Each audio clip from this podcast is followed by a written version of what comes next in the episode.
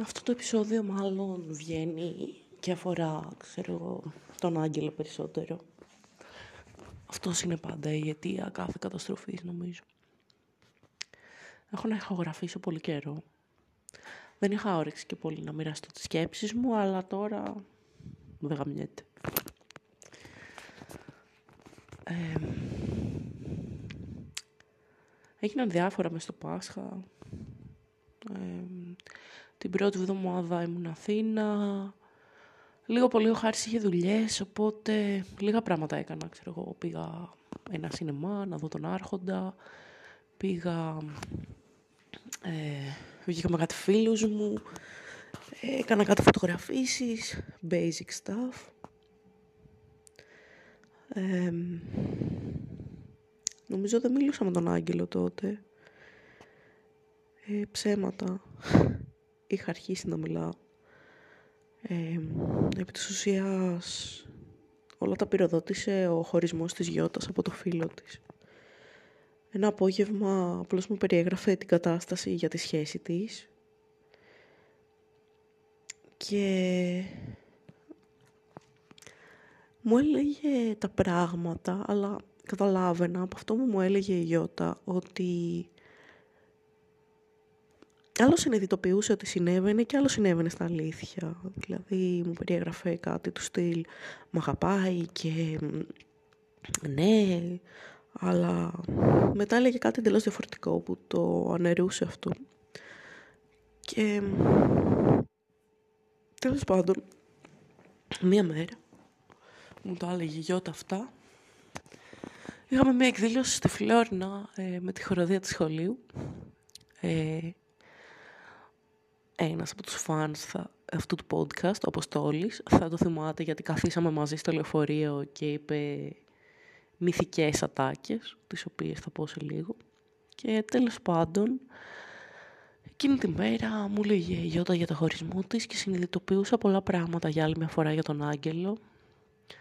Ότι δεν είναι όλα άσπρο μαύρο στη ζωή, δεν ε, είναι κάποιος ο απόλυτα κακός και εμείς οι super wow, ξέρω εγώ. Και στη σχέση μας, ναι, ε, είχα φτάσει σε ένα σημείο να κλαίω κάθε μέρα, να στεναχωριέμαι, να συμπεριφέρω μάσημα στον εαυτό μου, να τρώω πάρα πολύ, να πάρω πάρα πολύ βάρος, να μειώνω κατορθώματά μου. Και αυτός να με αποφεύγει, να με απατήσει, να μου λέει ψέματα, γενικά να χάνουμε τον εαυτό μας και να βγάζουμε ένα στον άλλο το χειρότερο.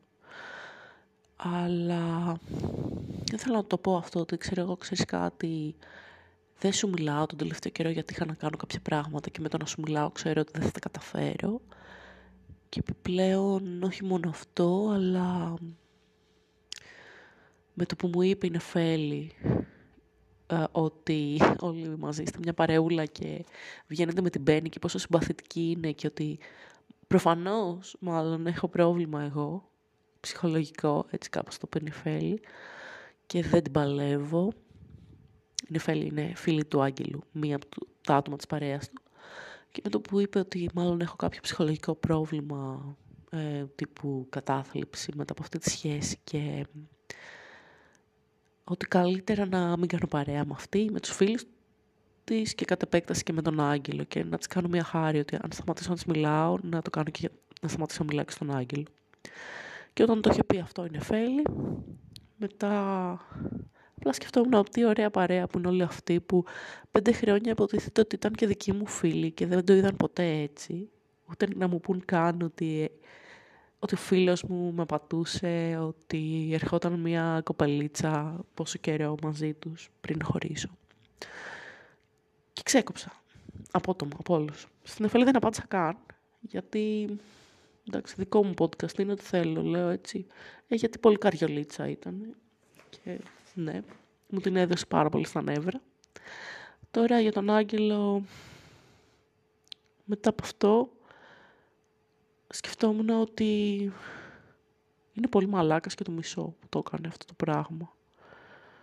Και ακόμα σαν 15χρονο που λέω ότι μαλάκας που είναι και το μισό, αλλά αλλά με είχε φτάσει σε σημείο κακοποιητικό για τον εαυτό μου. Δηλαδή δεν μπορώ να το περιγράψω, να κλαίω με τις ώρες κάθε μέρα για αυτόν τον άνθρωπο. Ακόμα και τώρα όταν μιλάμε κλαίω. Κάθε φορά σχεδόν. Και είναι πολύ ό,τι να είναι. Και εγώ τον είχα φτάσει σε σημείο να λέει ψέματα, να, να, να, να. Μπορεί να τα έκανε και από πριν, αλλά ήταν πολύ παραγωγικό το γιατί συνέβαινε αυτό. Δεν ήταν ότι α, ήταν κακός από τη φύση του και το έκανε ή ότι εγώ ήμουν πολύ αθώα. Είναι ότι εγώ ε, ήθελα να βιώσω κάτι τέτοιο προφανώς, γιατί κάνω πάρα πολλά πράγματα στη ζωή μου, τα οποία δεν μπορώ να αποδεχτώ ποτέ την αξία τους. Και με το να βρω κάποιον ο οποίος ήταν ε, εξαιρετικά ανάρκησος και θα... Και ακόμα και αν δεν έχει κάνει τόσα, ε, να πιστεύει ότι μπορεί να με ρίξει και εγώ να του δίνω και να μην παίρνω κάτι πίσω και να χάνω την ενέργειά μου και αυτός να παίρνει κι άλλο κι άλλο κι άλλο και αφού ξοδευτεί όλη η ενέργειά μου και με άδεια να με πετάει ας πούμε. Αυτό ήταν δική μου επιλογή. Εγώ επέλεξα αυτόν τον άνθρωπο. Και η δική του επιλογή ήταν ε, να μην μπορεί να σταματήσει τη φύση του, ας πούμε. Όπως και εγώ δεν σταμάτησα τη δική μου. Αλλά κάπως ήθελα να του το πω αυτό, ότι ξέρεις κάτι, την τελευταία φορά σταμάτησα να σου μιλάω γιατί έγινε αυτό με την Εφέλη. Δεν σου κρατάω κακία, δεν τα βλέπω όλα άσπρο μαύρο, δεν βλέπω ότι είμαι η απόλυτα θώα και εσύ ο απόλυτα κακός. Αλλά βλέπω ότι ήταν πάρα πολύ δυσλειτουργικό και ότι με πόνεσε πάρα πολύ. Και τέλος πάντων εκείνη την ημέρα μου έστειλε ότι δεν είχα σκοπό να το ακούσω αυτό που μου έστειλε ή δεν είχα όρεξη να με βρίζεις. Και αν θες να μιλάμε αν το θες πολύ last chance ας πούμε Εντάξει, εγώ ήμουν στη γιορτή στη Φλόρινα, έβγαζα βιντεάκια τα παιδιά που τραγουδούσαν στη σκηνή, ξέρω εγώ. Ε, μοίραζα φυλάδια από κόμιξ που είχαμε φτιάξει και μετά ενώ ήμουν σε πολύ dark κατάσταση γιατί απαντούσε με πολύ έτσι ε, απόμακρο και τυπικό τρόπο ο Άγγελος τύπου, αν το θες πολύ να μιλήσουμε και ε, δεν ε, είχα όρεξη να με, να μου τις πάσεις, ας πούμε, τύπου. Ε, και επειδή απαντούσε τόσο απόμακρα, ε, αμέσως με επηρέασε και μπήκα σε ένα τρυπάκι που αυτός έκανε τα απολύτως απαραίτητα, λειτουργήσε χειριστικά κατευθείαν για να φέρει την κατάσταση στα μέτρα του, να βάλει τα όρια που ήθελε αυτός και να με βγάλει από το comfort zone μου και εγώ κατευθείαν ε, σαν εθισμένη ε, με βάση το τι μου έλεγε, αντιδρούσα, ας πούμε, και με επηρέαζε πάρα πολύ στο συναισθηματικό. Και εκεί στην επιστροφή από τη γιορτή, καθόμουν με το μαθητή αυτό που ανέφερα πριν, τον Αποστόλη στο λεωφορείο. Είχα κάνει hot spot για το μισό σχολείο, ας πούμε. Και λέω, θα γίνεις διάσημος μια μέρα, ξέρω εγώ, θα γυρίσω 10 χρόνια και θέλω να είσαι ε, διάσημος. Και λέει, ε, ναι, ξέρω εγώ, οκ, αλλά τι, ε, ξέρω εγώ, και του λέω θα κάνουμε μια συμφωνία. Και λέει ναι, εσείς θα κάνετε. Και λέω εγώ θα χάσω 30 κιλά και εσύ θα είσαι διάσημος drummer. Και απλά με την ίδια ανάσα, χωρίς να το σκεφτεί, λέει καλά κατάλαβα, στο σούπερ μάρκετ θα δουλεύω. Ήταν ο τρόπος που το είπα ότι πιο αστείο είχα ακούσει. Και μετά λέγαμε για την εκδρομή που θα πάμε με το σχολείο και πώς θα φάμε περισσότερο από όλους μέχρι να σκάσουμε, ξέρω. και μου έφτιαξε το κέφι. Και τέλος πάντων, είναι ένας καθηγητής στο σχολείο, τον οποίο δεν τον πολύ συμπαθούν. Ε, που κάνει βυζαντινή μουσική, ας πούμε. Ο οποίος το συμπαθεί τον Αποστόλη πάρα πολύ. Και ο Αποστόλης δεν νομίζω να τον πάει, αλλά αυτός ο καθηγητής τον πάει πάρα πολύ τον Αποστόλη. Και του λέγα, ξέρω εγώ, είναι αυτό. Και λέει, Αυτό το παιδί έχει χάρισμα. Και σου έχω πει ότι θα γίνει διάσημος μια μέρα και θα ασχοληθεί με την τέχνη. Θα γίνει ηθοποιός, κοινογράφο, δεν ξέρω τι θα γίνει, αλλά θα γίνει διάσημος. Και ξέρω εγώ, το έλεγα αυτό το περιστατικό τύπου μετά στο κόμιξ ήθελε να δει ε, ακριβώς τι έκανε ο Αποστόλης και λέει «Ορίστε, έχει ταλέντο!» Και εγώ στο πω ότι ζωγραφίζει καλύτερα από όλους. Και να λέω εγώ «Ναι, ναι, ζωγραφίζει ο Αποστόλης καλύτερα από όλους». Και να σκέφτομαι τον Αποστόλη που του έκανα εγώ το σχέδιο για το κόμικ. Αλλά μεταξύ μας αυτό. Και Ε, μετά τέλος πάντων, ε, από αυτή τη γιορτούλα, ε, ψηλό ας πούμε, ε, μετά είχαμε τις διακοπές του Πάσχα, πήγα στην Αθήνα που ήμουν έτσι μοναχική. Ε, ήταν και ο Χάρης στη δουλειά όλη μέρα. Ήταν ο Σωτήρης μαλακιζόταν όπως πάντα, είχε έρθει από το στρατό και ήταν σε φάση «Ου, θέλω να κουρευτώ, ου, θέλω να βγω με τις φίλες μου, το είναι το άλλο». Από λεφτά το πολύ τίποτα, οριακά. Ε, οριακά, ναι. Ε, στην αρχή είχαμε, γιατί εγώ είχα μόλις πληρωθεί, αλλά πάνε. Είδα το Σάββατο του Λαζάρου την Ιωάννα, το αναρχικό μπισκότο, τη φίλη μου, από την Καλών Τεχνών, και πήγαμε στα εξάρχεια τύπου για branch. Πήρα μια κολοκυθόσπα, whatever. Μάλλον, ναι, ή το Σάββατο του Λαζάρου, η Κυριακή του Μάιου, δεν θυμάμαι. Και εκεί που ήμασταν με την Ιωάννα, ξέρω εγώ, ε, κλείσαμε στην εταιρεία για Παρίσι. Casually, as you do. Ε, θέλαμε να πάμε Παρίσι μία με 5 Αυγούστου και λέμε να τα κλείσουμε. Στην Ιωάννα λείπαν και κάτι χρήματα, οπότε τσούκου τσούκου τσούκου, πάνε, ξέρω εγώ, 650 ευρώ από το μισθό, ο οποίος είναι 900, ξέρω εγώ κάτι, 930. Ε, που εγώ κατευθείαν με το που είχα πληρωθεί, είχα πληρώσει νίκη, είχα πληρώσει λογαριασμούς, οπότε ε, από εκεί που είχα, ξέρω εγώ, πόσα είχα, ας πούμε, έμεινα με τύπου οριακά το τίποτα, με 300 ευρώ. Και να είμαι σε φάση, ναι, δεν πρέπει να το ξοδέψω όμως, γιατί ε, θα πάμε ξανάρθει με το σχολείο και πρέπει να έχω λεφτά, γιατί ε, Πάσχα έρχεται, γιατί πρέπει να κάνω οικονομία. Ε, ναι, και about that. Και τέλος πάντων μετά από την Ιωάννα πήγα να φωτογραφίσω τον Αναστάση, ένα παιδί από την Καλών Τεχνών. Ε, πάλι και με αυτόν ήμασταν μαζί στο φροντιστήριο σχεδίου εντωμεταξύ. Ε, go go, παπά, Έσλιν.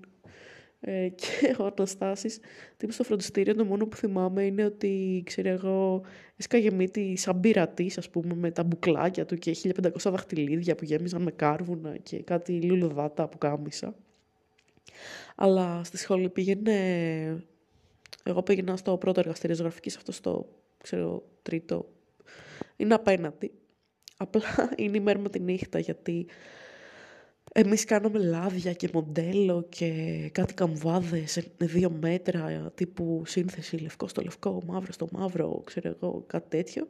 Και αυτοί απέναντι κάνανε performance και βίντεο και τέτοια. Και αυτό η πτυχιακή του ήταν δεν ξέρω, κάτι performance με drag queens. Οπότε εγώ τον φωτογράφησα προφανώς in drag, να κάνει το concept της φωτογράφησης ήταν στον υπολογιστή ας πούμε και ήταν σαν cam girl ε, μπροστά στην κάμερα να κάνει show και να είναι in drag, να είναι έτσι με φόρμα, περούκα, βάψιμο κλπ. Δεν ξέρω κατά πόσο φάνηκε αυτό στη φωτογράφηση, αλλά it is what it is. Ε, Τέλος πάντων, κάνω τη φωτογράφηση, γυρνάω σπίτι, βαριόμουν να, να επεξεργαστώ τις φωτογραφίες. Τις επεξεργάστηκα εν τέλει μετά από μια-δύο μέρες κολοβαρέματος. Και ε, τι παίχτηκε εκεί, τη στέλνω στον καθηγητή φωτογραφίας, ο οποίος εκστασιάστηκε, νόμιζε ότι είχα βγει παγανιά στην Αθήνα να βρω drag queens. Ε, με τα διάλεξαμε μια φωτογραφία για την πτυχιακή επιτόπου, άλλη μια την έστειλα σε ένα διαγωνισμό φωτογραφίας, ο οποίος είχε θέμα το 2, ας πούμε. Ε, μετά από αυτό πήγα να δω τον Άρχοντα, γενικά μοναξιά στο σπίτι. Ξεκίνησα την πτυχιακή του μεταπτυχιακού, την εργασία, έγραψα την πολυμεσική νουβέλα, έγραψα 55 σελίδες μέσα στις γιορτές οι οποίες να δεν μ' άρεσαν, αλλά στην καθηγήτρια άρεσαν για κάποιο λόγο. Αυτός ο λόγο λέγεται ταλέντο, αλλά τέλος πάντων. Ε, και μεγάλη Παρασκευή ε, ξεκινάμε ε, Πότιος Πιλάτος, Σωτήρης δηλαδή, Χάρης και εγώ. Ε, έρχεται ο θείος ο Γρηγόρης να μας πάει στα κτέλ Κηφισού όχι ψέματα, στα κτέλ να πάμε για βόλο. 9 ώρα το βράδυ, Μεγάλη Παρασκευή. Με τον επιτάφιο να κάνει. Και λέω, θα φέρω, ξέρω εγώ. Είχα μια βαλίτσα καφέ, η οποία ήταν σκισμένη γιατί την είχε πετάξει ο Άγγελος από το σέιχ σου. ε, μία φορά στον κρέμο. Ε, ναι, ε, είχα το σάκο της ντροπής, ο οποίος είχε μέσα τρίποδα, τρίποδα κάμερες, λάπτοπ, τάμπλετ, τράπουλα ταρό, δεν ξέρω τι. Και είχα πάλι ε, μία πάνινη τσάντα με δύο κουτιά σοκολατάκια από την Ιταλία που είχα φέρει να τα πάω στο χάρι, έτσι πως τα πήγα τα, τα, πήγα, τα άφερα, γιατί ο Χάρης δεν ψινόταν ιδιαίτερα να τα καταναλώσει. Ε, ακόμα εδώ τα έχω. Και κάτι pop tarts που είχα πάρει για να φέρω στα παιδάκια εδώ πέρα και τι, ό,τι άλλη μαλακή είχε βάλει στον πάνω σάκο σωτήρης, κάτι, δεν ξέρω εγώ, κάτι πατατάκια, κάτι whatever. Και μετά είχα και μια, ε, μια τεράστια σακούλα και εννοώ τεράστια η οποία είχε μέσα όλα τα σχέδια που είχα κάνει στο εαρνό εξάμεινο το προηγούμενο κάτι αφηρημένα μελάνια 70% ε, τα οποία ας πούμε γελία φάση. Πέρυσι που έλεγε Πέννη, η βοηθός στο εργαστήριο, η κυρία Πέννη, να τα κόψω και να τα κάνω σαν κολλάζ, γιατί ήθελα να κάνω ένα installation που να είναι ένα δωμάτιο γεμάτο από σχέδια και να είναι μέσα ένα medium και να, λέει, να φυγείται μια ιστορία. Γιατί το θέμα μας ήταν οι σκιές και εγώ είχα γράψει μια ιστορία με μάγισσες που φαινόντουσαν οι σκιές πάνω στα χρωματιστά χαρτιά που είχα ζωγραφίσει και μια άλλη κοπέλα που την είχα αντίσει medium και διάφορα αντικείμενα τέτοια. Και της είχα πει, όχι δεν τα κόβω, εγώ θέλω να τα κρατήσω. Και όλα αυτά τα είχα κάνει ρολό μαζί με από πίσω και πέρα τις χαρτοτενίες, δεν ξέρω εγώ τι υπήρχαν. Και αυτό το ρολό το είχα μαζί με κάτι χάρτες από πλαστελίνη που είχα κάνει. Χάρτες από πλαστελίνη, οι οποίοι ήταν από το χειμερινό εξάμεινο, σε μια τεράστια σακούλα. Η σακούλα δηλαδή να χωράει μέσα 100 σχέδια, ξέρω εγώ, έτσι. 100 χρώματα μάλλον και ναι. Και ε, αυτό το κουβάλισα και μαζί στο κτέλ. Και στο Βόλο και εδώ και τέλος πάντων.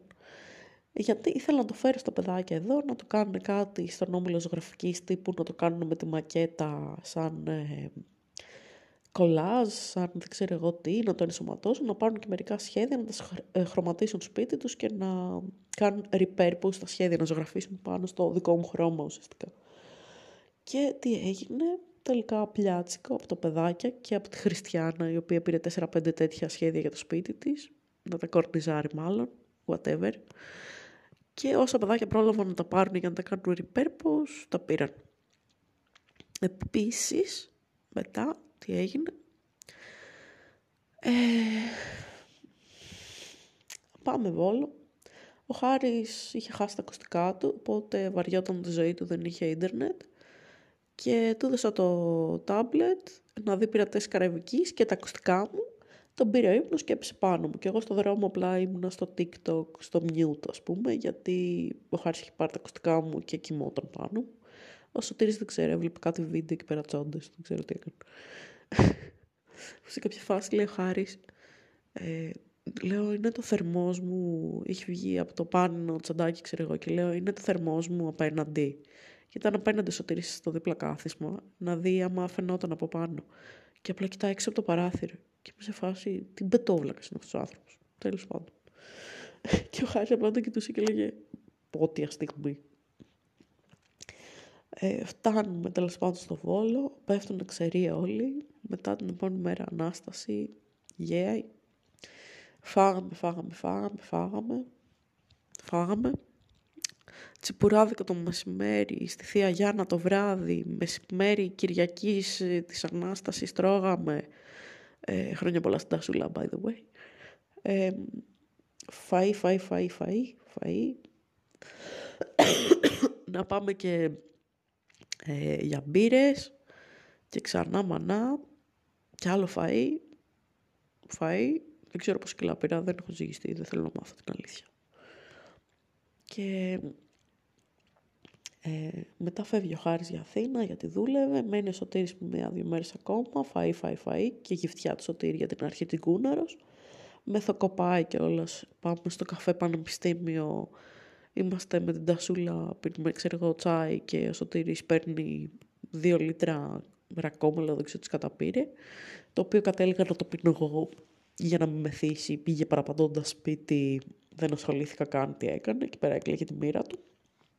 Την άλλη μέρα φεύγει ε, και μετά ε, ήταν και τα σούλα, δεν θυμάμαι άμα βγήκαμε για κανένα καφέ έξτρα, μπορεί και να βγήκαμε. Και φεύγει και τα σούλα, ήμουνα μέχρι την Κυριακή της, ε, πώς το λένε, το Βα, ε, Βαΐον λέγεται, όχι, του Θωμά, ε, μέσα στο σπίτι σχεδόν. Πήγα σε κάτι γιατρούς, γιατί είμαι αρκετά αρρωστοφοβική και λέω, εντάξει, πονάει η κοιλιά μου, θα πεθαίνω, ξέρω εγώ, είναι αυτό, πεθαίνω. Οπότε πήγα σε γυναικολόγο ε, να μου κάνει εξετάσεις και αυτά, όλα καλά. Σε οριλά που έλεγε ε, ότι εντάξει, μου λέει εντάξει ακούς καλά, μου είχε πει η ίδια οριλά πριν δύο χρόνια ότι θα κουφαθώ μέχρι τα 50 γιατί έχω κληρονομική κοχλιοπάθεια από τον παππού μου και ότι χάνω σιγά σιγά συχνότητες. Και μου λέει, α, δεν έχει προχωρήσει καθόλου η κοχλιοπάθεια από την τελευταία διετία, άρα δεν θα, δεν θα προχωρήσεις παρακάτω, οπότε μια χαρά δεν θα κουφαθείς. Oh, nice, ας πούμε, αλλά μετά μου λέει όμως κάτι, δεν θυμάμαι, υπερτροφικό, κάτι είπε ότι έχει πίτι μου. Λέει, δεν μυρίζει καθόλου, ε. Και είμαι σε φάση, ναι, μετά την καλών τεχνών και τον έφτη δεν μυρίζω, ας πούμε, και λέει, δεν αναπνέεις πολύ καλά από τη μύτη. Και κοιτάει τις αμυγδαλές και λέει, ε, έχουν πολύ πίον, ε, θα τις, ε, εγώ θα τις έβγαζα γιατί μαζεύουν πίον και μετά θα μυρίζουν και θα παθαίνεις ε, αμυγδαλίτιδα και θα έχεις πονόλεμο και είναι και αισθητικό το θέμα, ξέρω εγώ. Ε, γιατί μπορεί να μην είσαι πάντα άρρωστη, αλλά ε, είναι σαν να έχεις ένα απόστημα στο στόμα σου και να μυρίζει. Και ξέρω εγώ, μου γράφεις τη διάγνωση, ξέρω εγώ, παραπομπή για αμυγδαλεκτομή. Μετά, ξέρω εγώ, φεύγουμε, το λέω στη γιαγιά, παίρνει τηλέφωνο τη θεία Γιάννα, λέει θεία Γιάννα, τι μαλακίες είναι αυτές, δεν βγάζουμε έτσι απλά τις αμυγδαλές μας. Όλα αυτά ξέρω χωρίς να με ρωτήσουν, τα λέγαν μόνες τους. Χαλαρό. Στέλνω μήνυμα στον Άγγελο που όπως είπα μετά από το event ε, το, ε, στη Φλόρινα άρχισαμε κάπως να μιλάμε αραιά και πού ε, του στέλνω ε, να σου πω ρε, ξέρω εγώ, όταν με φιλούσες, μύριζε η ανάσα μου. Και απαντά Άγγελος στο τυπικό για Άγγελο, δεν είχα προσέξει. Λέω, ξέρω εγώ, τα είχαμε πέντε χρόνια. Ναι, δεν προσέχω τέτοια πράγματα. Και είμαι σε φάση... Μαλάκουας. Όπως πάντα. Και μετά, τέλος πάντων, ε, δεν λέει, μάνα μου δεν μυρίζει η ανάσα σου, ρε παιδί μου, μαλακίες από αυτή η ρηλά, μπορεί να γίνει στο μέλλον, ξέρω εγώ. Ε, και είχα παθμανία και βούρτσα τα δόντια μου κάτω φορές τη μέρα μετά. Πήγαμε στο δερματολόγο μου, βγάλε έτσι δύο ελιές με λέιζερ. Τρομερό. Ε, ναι, ήταν καλτ γιατί μετά έχει ο παππούς μου διάφορα σημάδια στο πρόσωπο και ξέρω εγώ, εμένα μου έκανε το λέιζερ και ήμουν τύπου, ok, okay. και ο παππούς μετά από μένα ήταν κάπως, αχ, βαχ, αχ. Που αν δεν είχα κάνει θα νόμιζα ότι πονάει πολύ, αλλά δεν, ας πούμε. Τέλος πάντων, πήγα τουρ σε όλους τους γιατρούς, όπως είπα, ωριλά γυναικολόγο και ε, δερματολόγο και μετά λέει γιαγιά, την επόμενη φορά που θα έρθεις θα πας και στον καρδιολόγο γιατί αυτό το βάρος που έχεις πάρει δεν μου αρέσει καθόλου. Και πρέπει να είπε γύρω στις 800 φορές όσο ήμουν στο Βόλο τη μέρα ότι πρέπει να χάσω κιλά και να βρω ένα καλό παιδί και μα γιατί ξέρω εγώ δεν προσπαθώ. Και όχι εκεί πέρα που είμαι, που είναι κοντά στα σύνορα, γιατί τι θα ξενιτευτούμε, ένα καλό παιδί με καλή δουλειά σε σχολείο πιο κοντά στο Βόλο ή την Αθήνα. Και να είμαι εγώ σε μια φάση no. Anyway, από την πέρα που έφυγε τα Σούλα, ε, Τετάρτη μετά το Πάσχα, όπως το λένε αυτό, όχι μεγάλη εβδομάδα, το επόμενο. Ε, και μετά πήρε ένα boost η εργασία, την οποία είχα ξεκινήσει. Και έγραψα μέχρι προχτές, 55 σελίδες που ήταν ε, η πολυμεσική νουβέλα. Έκανα το animation μου έστειλε τα σούλα ε, ένα κώδικα σε σε που έγραφε ο κώδικας ήταν στη γλώσσα σε τώρα ακούστηκες σαν να πω σε σε, αλλά εννοώ σε, ε, υπέγραφε τη λέξη Βουλή, ας πούμε, γιατί ήταν μέρος ενός ενίγματος. Τα ενσωμάτωσα όλα αυτά, ακόμη animation, μια ζωγραφιά που είχα κάνει, κάτι ενίγματα, κάτι δεν ξέρω εγώ τι. Και ε, ήταν αυτή η πολυμεσική νουβέλα, ολοκληρώθηκε. Κάτι ανάμεσα στο έτερος εγώ, ε, σε love story και σε γνωστά εγκλήματα της τελευταίας πενταετίας ήταν και στο Hannibal. Αλλά ok. Okay. Αν είχε πρωταγωνιστή τον ε, τύπο, πώς το λένε, αυτόν που παίζει τον μπάτσο σε όλες τις ελληνικές σειρές. Αν είχε αυτόν πρωταγωνιστεί αλλά σε hot boy, ο οποίος παράλληλα ψινόταν να κάνει κάτι με μια συγγραφέα σε στυλ Σταυροπούλου εξωτερικά, αλλά εσωτερικά σε στυλ Πυγμαλίων Δαδακαρίδης. Όλο αυτό δεν ακούγεται promising, αλλά τέλος πάντων αυτό έγραψα. Ε, ήμουν σε φάση όταν το ολοκλήρωσα, το στείλα στην καθηγήτρια χωρίς να το πολυτεστάρω για λάθη. Συνήθως δεν κάνω, αλλά ναι. και λέω εντάξει τώρα θα, μου, θα με κράξει, θα μου πει ε, τι μαλακία μου έστειλες, ξαναγράψω το. Και σήμερα είχαμε τηλεδιάσκεψη και μου λέει είναι τέλεια, τώρα μένει 50 σελίδες θεωρία να γράψεις και τελείωσε η διπλωματική. Που θα γράψει αυτό, αυτό και αυτό και βγαίνουνε. Και to be honest βγαίνουν 50 σελίδες από αυτά που λέει να γράψω. Ε, θα έπρεπε να το έχω αρχίσει από σήμερα, αλλά είπα γιατί όχι ε, μαραθώνιο στο Netflix μέχρι τελικής πτώσεως. Ε, και τι έγινε εν τέλει. Μετά άνοιξαν τα σχολεία τέλος πάντων, μετά το Πάσχα. Ε, με τον Άγγελο μιλήσαμε και κάναμε μια συμφωνία να μιλάμε 10 λεπτά τη μέρα, ε, έως 10 λεπτά τη μέρα, την οποία την ψήρισε τόσο πολύ που τέλος πάντων. Ε, και από τότε που το συμφωνήσαμε προσπαθούμε να μιλάμε 10 λεπτά τη μέρα. Τα οποία μάλλον με θύρουν ψυχολογικά γιατί αν σκεφτεί κανείς ότι έκανα τόση δουλειά και μου το πάρει να μιλάω με τον Άγγελο απλά ε, η διάθεση έπεσε στο full χαμηλά. Ε, ναι, δεν βοηθάει. Πρέπει να το ξανακόψω αυτό σαν ε, συζήτηση. Μέσα στο Πάσχα επίσης ο Γρηγόρης, κύριος Γρηγόρης που αναφέρω, αλλά πρέπει να το λέω Γρηγόρη τώρα γιατί αυτή είναι η επιθυμία του. Ε, ηχογράφησε μια ιστορία που του είχα στείλει, που την είχα γράψει πριν 1,5 μήνα νομίζω, την οποία άκουσα και είναι αυτό που έχεις ξεχάσει τι έχεις γράψει. Θυμάσαι, ας πούμε, την υπόθεση από αυτό που έγραψες, αλλά δεν θυμάσαι τα λόγια που χρησιμοποίησες ακριβώς. Και μετά το ακούς και επειδή ήταν πάρα πολύ αυτοβιογραφικό, δηλαδή το 80%, 70% αυτής της ιστορίας ήταν ναι, εγώ και ο Άγγελος ιστορία αγάπης, ας πούμε, κάπως έτσι, και ένα άλλο 30% φαντασία υπερφυσικό ε, με φαντάσματα. Ε, it hit too close to home, ας πούμε, γιατί, ναι. Καλά θα μου πει κανείς, ας πούμε, στο Σαραμπάντ, ε, μπορεί να μην ε, λέγεται πρωταγωνιστής Άγγελος, αλλά είναι βιολόγος που έχει ονομάσει το σκύλο του με βάση εμένα,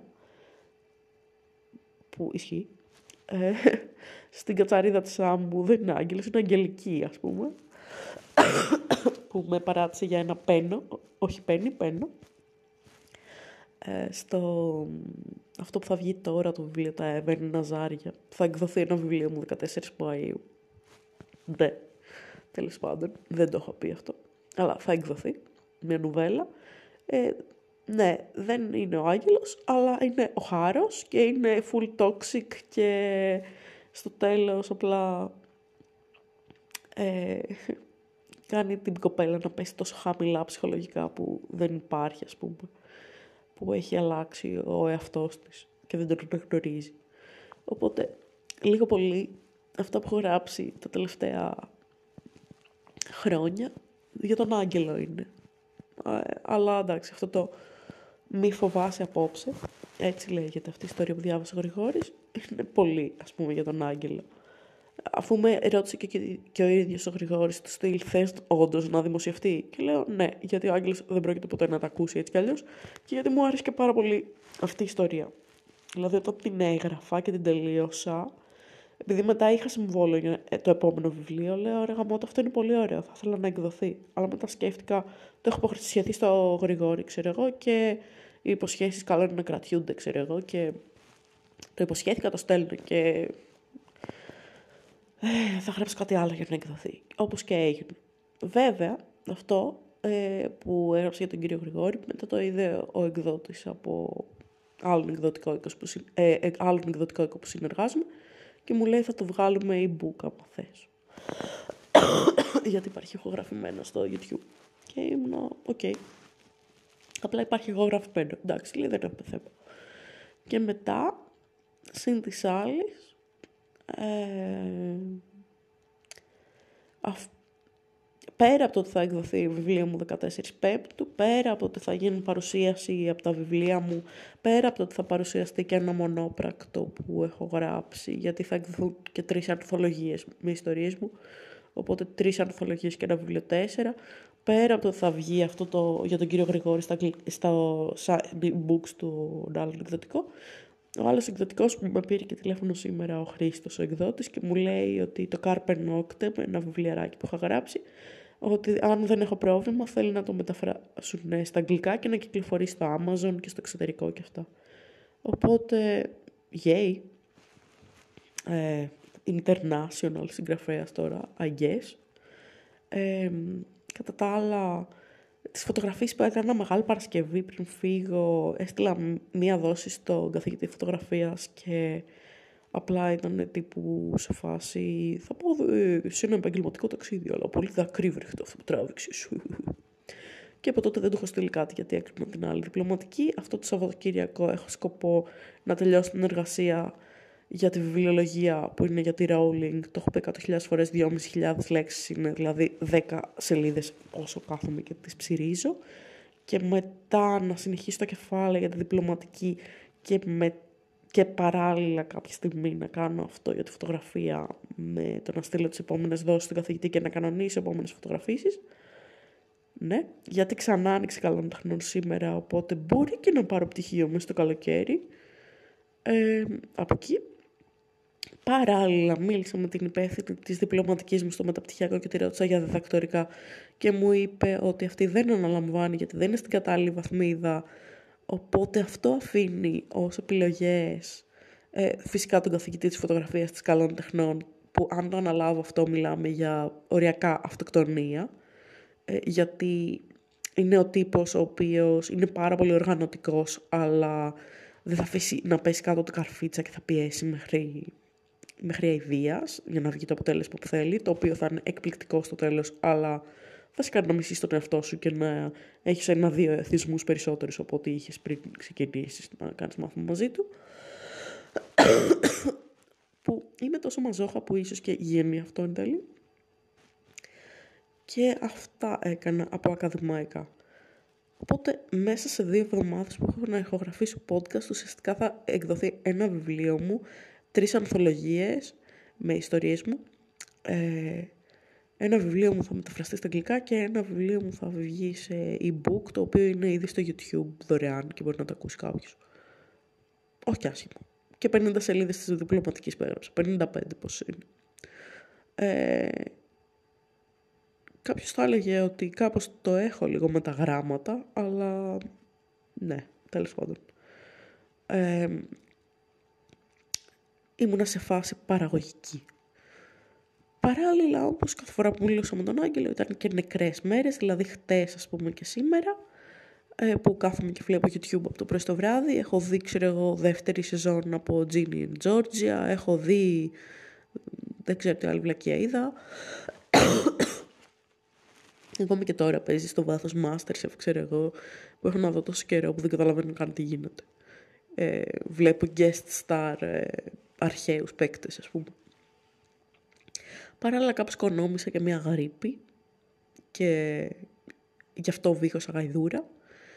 Και για να κλείσω αυτό το podcast σε σχήμα κύκλου, ε, ουσιαστικά στέλνω στον Άγγελο σήμερα, θέλω να μοιραστώ κάτι μαζί σου, μόνο μαζί σου, ε, πάρουμε τηλέφωνο να το δεις, με παίρνει τηλέφωνο και του λέω, ξέρω εγώ ένα βιβλίο μου θα βγει στα αγγλικά, θα είναι στο Amazon, θα το βγάλει εκδότη στα αγγλικά και ε, είμαι πολύ χαρούμενη γι' αυτό και ήταν σε φάση cool. Ωραία, nice. Δεν μπορώ να μιλήσω άλλο. Και είμαι σε φάση, ε, ξέρω εγώ, δεν χαίρεσαι, δηλαδή τα λέω λίγο όλα τύπου casual, αλλά είναι πάρα πολύ μεγάλο αυτό που γίνεται και λέει, είπα cool. Είπα nice. Τι άλλο να πω και δεν μπορούμε και σε άλλο.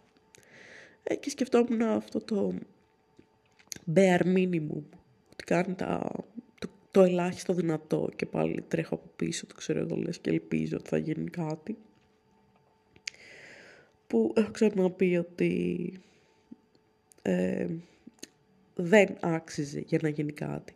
Θα ήταν ο τύπος που θα κάναμε καλή παρέα, αλλά το να διαλέξω ένα τέτοιο άτομο να είμαστε μαζί ήταν ξεκάθαρα μια αυτοκτονική πράξη από μέρους μου γιατί ήθελα κάποιον να με ρίξει ψυχολογικά και είχα πείσει τον εαυτό μου ότι δεν αξίζω και ήθελα κάποιον να μου το υπενθυμίζει και γι' αυτό τον διάλεξα έτσι. Και αυτός φαντάζομαι ότι αντίστοιχα είχε δικά του θέματα και επέλεξε ένα άτομο σαν και εμένα στη ζωή του για όσο με επέλεξε. Τώρα, σε άλλα νέα, ε, στο σχολείο έχω παραγγείλει 15 τελάρα για να τα κάνουμε με λάδια, τα οποία έχω την ε, φρικτή υποψία ότι θα καταλήγω να ζωγραφίζω εγώ, ας πούμε.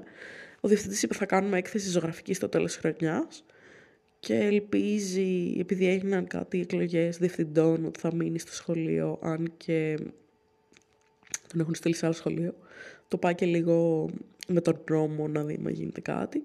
Τα παιδιά του σχολείου έχουν σκοπό να κάνουν κατάληψη. Μπα και πετύχουν κάτι. Δεν θα πετύχουν κάτι, αλλά μπορεί να κλείσει το σχολείο για τρει-τέσσερι μέρες. που δεν ξέρω, θα πάω καμιά βόλτα μέχρι το Βόλο φαντάζομαι, αν γίνει αυτό. Μετά ε, μου πάνε τα παιδιά από τον Όμιλο Ζωγραφικής να τους δώσω ε, πανιά ή κάτι αν έχω για να γράψουν πάνω της κατάληψης. Νομίζω ότι θα πάει λίγο λάθος γιατί οι μόνοι μου ομάδες που έχω σπίτι είναι μισοτελειωμένα γυμνά από την καλών τεχνών. Θα το γυρίσουν από την άλλη μεριά, αλλά η μία μεριά θα έχει πουτσάκια, η άλλη δεν θα έχει. Κάπως δεν θα πάει πολύ καλά αυτό. Ε, αλλά εντάξει. Και σύν της άλλης, σήμερα ε, πήγα στο Lidl γιατί η Κατερίνα, η άλλη πιανίστρια, τρεις είμαστε, ε, με βλέπεις στο δρόμο που μιλούσα στο Χάρη, ο οποίος είχε κάνει απονεύρωση, δεν ξέρω τι είχε κάνει και ακουγόταν, λες και δεν ξέρω τι. Μου λέει να σε πάω στο σούπερ μάρκετ. Με πάει στο Lidl και βλέπω μια άλλη καθηγήτρια από το σχολείο που την έχω δει, δεν ξέρω πώς τη λένε. Στο μυαλό μου είναι η μαυρομάλα με τις ροζ φόρμες, ξέρω εγώ. Απλά τη χαιρετάω γιατί εδώ πέρα χαιρετάνε. Και είμαι σε φάση, Γεια, σε έχω δει στο γραφείο των καθηγητών. Μου λέει, Γεια, σε τι τάξη πας. Ε, λέει, όχι, μου λέει, ποια τάξη είσαι; Και είμαι εγώ σκαλώνω και λέω, σε όλες τις τάξεις είμαι. Μου λέει, ε, ε λέω, πιάνω σε όλες τις τάξεις. Μου λέει, τι πιάνεις; Λέω, όχι, κάνω πιάνω. Μου λέει, δεν είσαι μαθήτρια; Λέω, όχι. Καθηγήτρια. Και μου λέει, μα πόσο χρονών είσαι; Λέω, 30. Ε, ξέρω εγώ. Και ξέρω ότι προφανώς δεν φαίνομαι 17 χρονών έτσι, δηλαδή οι ρητίδες και τα ε, βάσανα της ενήλικης ζωής φαίνονται στο γεροντικό μου πρόσωπο ή όπως έλεγε ένας ε, κοντός μαθητής μου σήμερα, cringe, οι φωτογραφίες μου και γενικά. Ε, γιατί είχε αρπάξει το κινητό μου και έψανε. Ευτυχώς δεν έπεσε πάνω σε γυμνές του Άγγελου, που ίσως έχω κρατήσει, ίσως όχι, δεν μπορώ να παραδεχτώ τίποτα.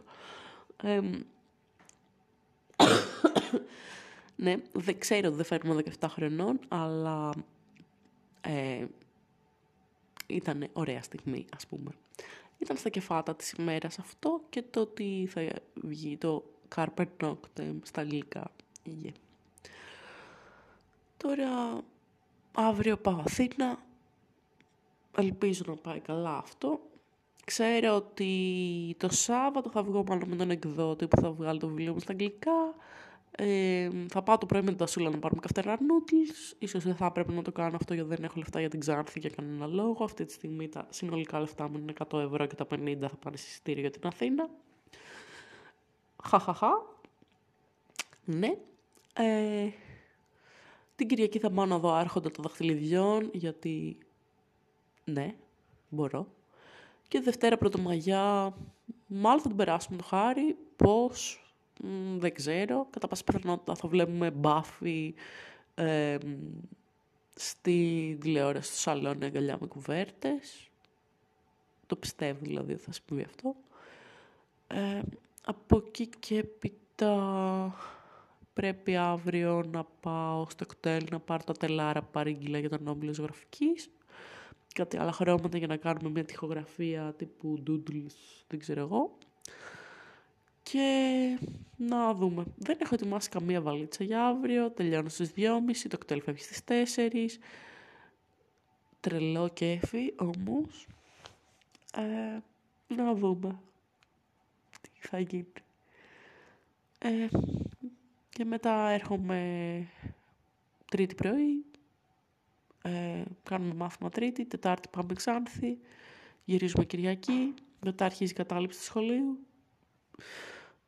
Μετά την ε, άλλη Κυριακή θα έχω παρουσίαση βιβλίου, ε, θα το προλογίσει ένας καθηγητής μου από την Καλών Τεχνών, η Γιώτα, η Αλεξία, ο Γρηγόρης, θα διαβάσει αποσπάσματα, θα είναι οκ, πιστεύω. Ε, ναι, πρέπει να εξοικονομήσω κάποια χρήματα για θέλω να πάρω έξτρα αντίτυπα, γιατί πάντα έχω αυτό το παράλογο φόβο ότι όλοι οι εκδότες θα πεθάνουν και θα σταματήσουν να κυκλοφορούν τα βιβλία μου. Λες και δεν έχουν απογόνους, ξέρω εγώ, whatever. Ε, και ότι πρέπει να έχω αρκετά αντίτυπα, όπως ε, ο, πώς λεγόταν, φαινόλιο στο μελανό καρδό που είχε χάσει όλα τα αντίτυπα του βιβλίου του. Ε, ναι, ε, οπότε αυτά. Ήταν 41 λεπτά παράνοιας. Ανέφερα λίγο τον Άγγελο και τα hot gossips του μουσικού σχολείου. Ε, τι άλλο να πω. Ε, καλό βράδυ σε όλους. Οι cringe στιγμές που είδα αυτή τη βδομάδα θα ζουν για πάντα στην καρδιά μου και ελπίζω να μου περάσει σύντομα η γρίπη και να φτιάξει το κέφι μου, το οποίο είναι αρκετά πεσμένο, γιατί σήμερα είμαι full χάλια ψυχολογικά, αλλά ε, τα ευχάριστα, ας πούμε, είναι ότι άρεσε στην καθηγήτρια της διπλωματικής αυτό που έγραψα. Μου είπε να κάνω και μια διάλεξη στο πανεπιστήμιο, αλλά οκ, okay, το προσπερνάμε. Και επίσης, ε, τότε θα εκδοθεί το βιβλίο μου στα αγγλικά. Οπότε αυτά ήταν τα κεφάτα της ημέρας και ότι ο Αποστόλης μου έβαλε να χορέψω σταν και να και είμαι ακόμα ζωντανή, υποθέτω. Τέλος πάντων, καλή νύχτα από μένα. Θα τα ξαναπούμε σύντομα. Γεια σας.